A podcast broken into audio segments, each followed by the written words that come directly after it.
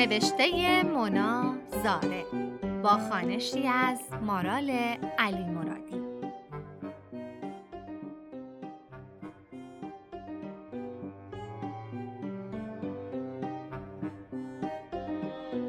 قسمت سی و سوم.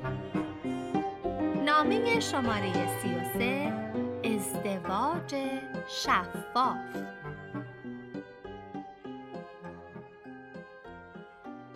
از آمدن شیوا و رفتن سامان هفته صبح یک روز جمعه بود که از خواب بیدار شدم و دیدم از مردها بدم می آید.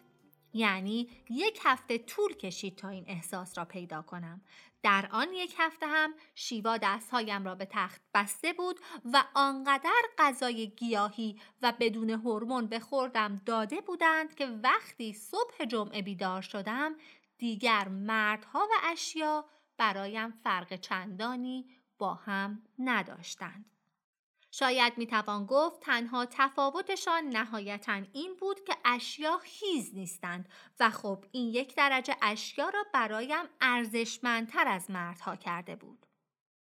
مثلا گاز و یخچال برای موبولوندها به همان اندازه کار می کنند که برای سبزه ها و دماغ کوفته هایی مثل من و این یعنی انصاف و مشتری مداری بین اشیا بیشتر حکم فرماست تا مردها.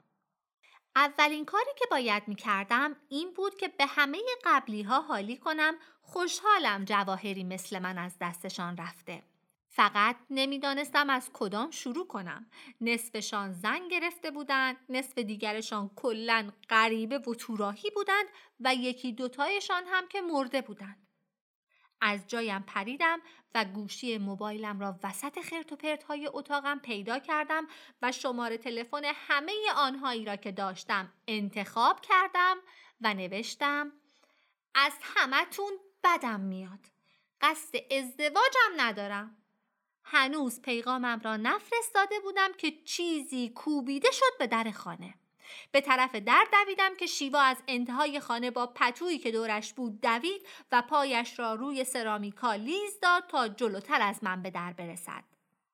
یک هفته بود که در خانه ما چنبره زده بود و می گفت آمده تا من را اصلاح کند. اما گندش درآمد به خاطر دست بزنش که یک سر ناپدریش را چک و لگد می‌زده از خانه انداختندش بیرون. پایم را زیر پایش گرفتم تا به در نرسد و در را باز کردم. پسری پشت در ایستاده بود که با دست گلی در دستش یک کت توسی رنگ همراه با شال گردن توسی و شلوار توسی تنش بود.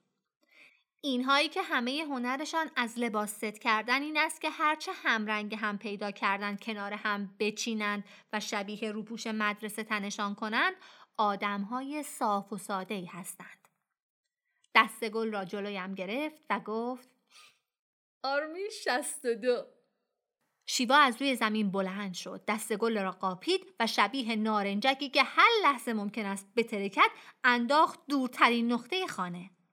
آرمین شیوا را هم نگاه نکرد و وارد خانه شد.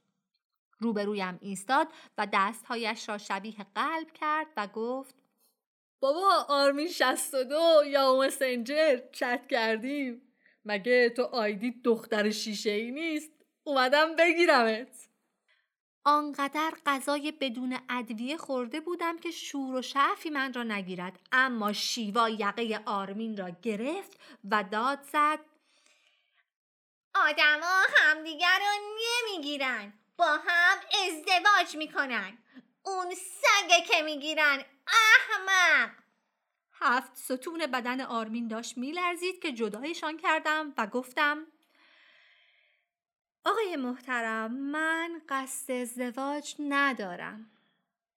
این جمله را وقتی با آن تنین خاص پر از نجابت و غرور می‌گفتم خودم هم خندم می‌گرفت اما دست خودم نبود.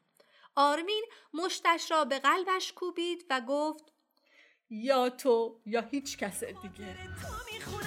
یا تو یا هیچ کس دیگه. قدر چشاتو می‌دونم. یا تو یا هیچ کس دیگه. به خاطر تو میشکنم. یا تو یا هیچ کس دیگه. ما یه عمره با هم چت کردیم. علکی که نیست. اصلا انصاف نبود. درست زمانی که مردها دلم را زده بودند یک آدم اشتباهی بیاید و مشتش را یک سره بکوبد روی قلبش. مبل گوشه خانه را نشانش دادم چشمکی زد و روی مبل نشست و دوباره دستش را روی قلبش کشید مردک دست کم سی سال داشت اما هنوز فکر می‌کرد ماساژ قلبش می‌تواند خیلی اقوا کننده و تأثیر گذار باشد. هرچند اگر چند هفته قبل فقط راجع به رگهای قلبش حرف می‌زد عاشقش می‌شدم. من و شیوا روبرویش ایستاده بودیم که شیوا دستم را کشید و به داخل اتاق هل داد. قبل از اینکه چیزی بگوید گفتم مردا رو واقعا نمیشه تحمل کرد. شیوا موهایش را دور انگشتش چرخاند و گفت من دختر شیشه ایم. در زندگی با دو واقعیت تلخ روبرو شده بودم. یکی این که بابا می‌خواسته خاله را بگیرد اما به خاطر گوش سنگین بابا بزرگ اشتباهی مامان را بهش دادند. و دومیش این که شیوا ضد مرد نبود و دلش شوهر می‌خواست. کوباندم توی گوشش و گفتم بیشور! پس چرا من چیز خور کردی؟ از لایه در آرمین را نگاه کرد و گفت عزیز من همش کار هورموناست هورمونا داشت از دهنم می‌زد بیرون از بس سرکوبشون کرده بودم. لجم گرفت و از کمدم آدامسم را درآوردم و انداختم توی دهانم. آرمین داد می‌زد دختر شیشه ای من کی واسه من صدای ماهی در میاره؟ شیوا دستش را جلوی دهانش گرفت و ضعف رفت و من با سومین و چهارمین واقعیت تلخ زندگیم هم روبرو شدم. یکی اینکه شیوا با آن زمختیش برای عشقش صدای ماهی در میآورد و دیگر اینکه ماهی صدا دارد.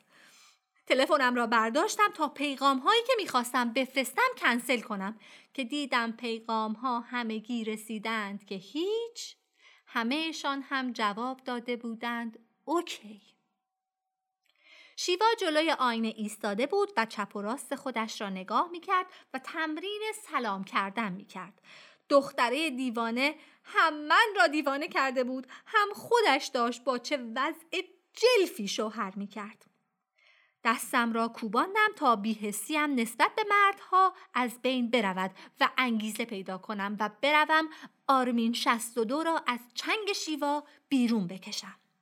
شیوا در کمدم را باز کرد و زیر لب گفت لباس صورتی چیزی نداری از اینا که برق بزنه؟ حقش بود با یکی از همین لباس صورتی ها خفهش می کردم تا کمر در کمدم فرو رفته بود که آرمین در اتاق را باز کرد و دوباره دست گلش را جلو گرفت و گفت شیشه ای و شفاف من کیه؟ شیوا در جایش پرید و نیشش را تا انتها باز کرد و گفت من من آرمین دست گلش را پایین آورد و به شیوا نگاه کرد و گفت واقعا؟ شیوا کش و قوسی آمد که دهان هر جنبنده و موجود روی زمین را آویزان می کرد و گفت آره دیگه ماهی کوچولوت. آرمین لب و لوچه آویزانش را جمع کرد و دست گلش را انداخت روی میز و گفت نه بابا بعد سیبیل نزدت شفافیت تو لکهدار نمی‌کنه همینجا بود که آن یک هفته به تخت بستنم اثر خودش را کرد و آرمین را با شال گردنش روی پله های خانه کشیدم و از خانه بیرون انداختم. جلوی در خانه نفس عمیقی کشیدم چون هم شیوا را بی شوهر کرده بودم و هم حقوق زنان با سیبیل را حفظ کرده بودم. اما وقتی خواستم به خانه برگردم کاغذی روی در چسبانده شده بود که رویش نوشته بود لاقل تکه کتم رو پس بده خودت میدانی ادامه دارد پس تا هفته بعد عزیزم.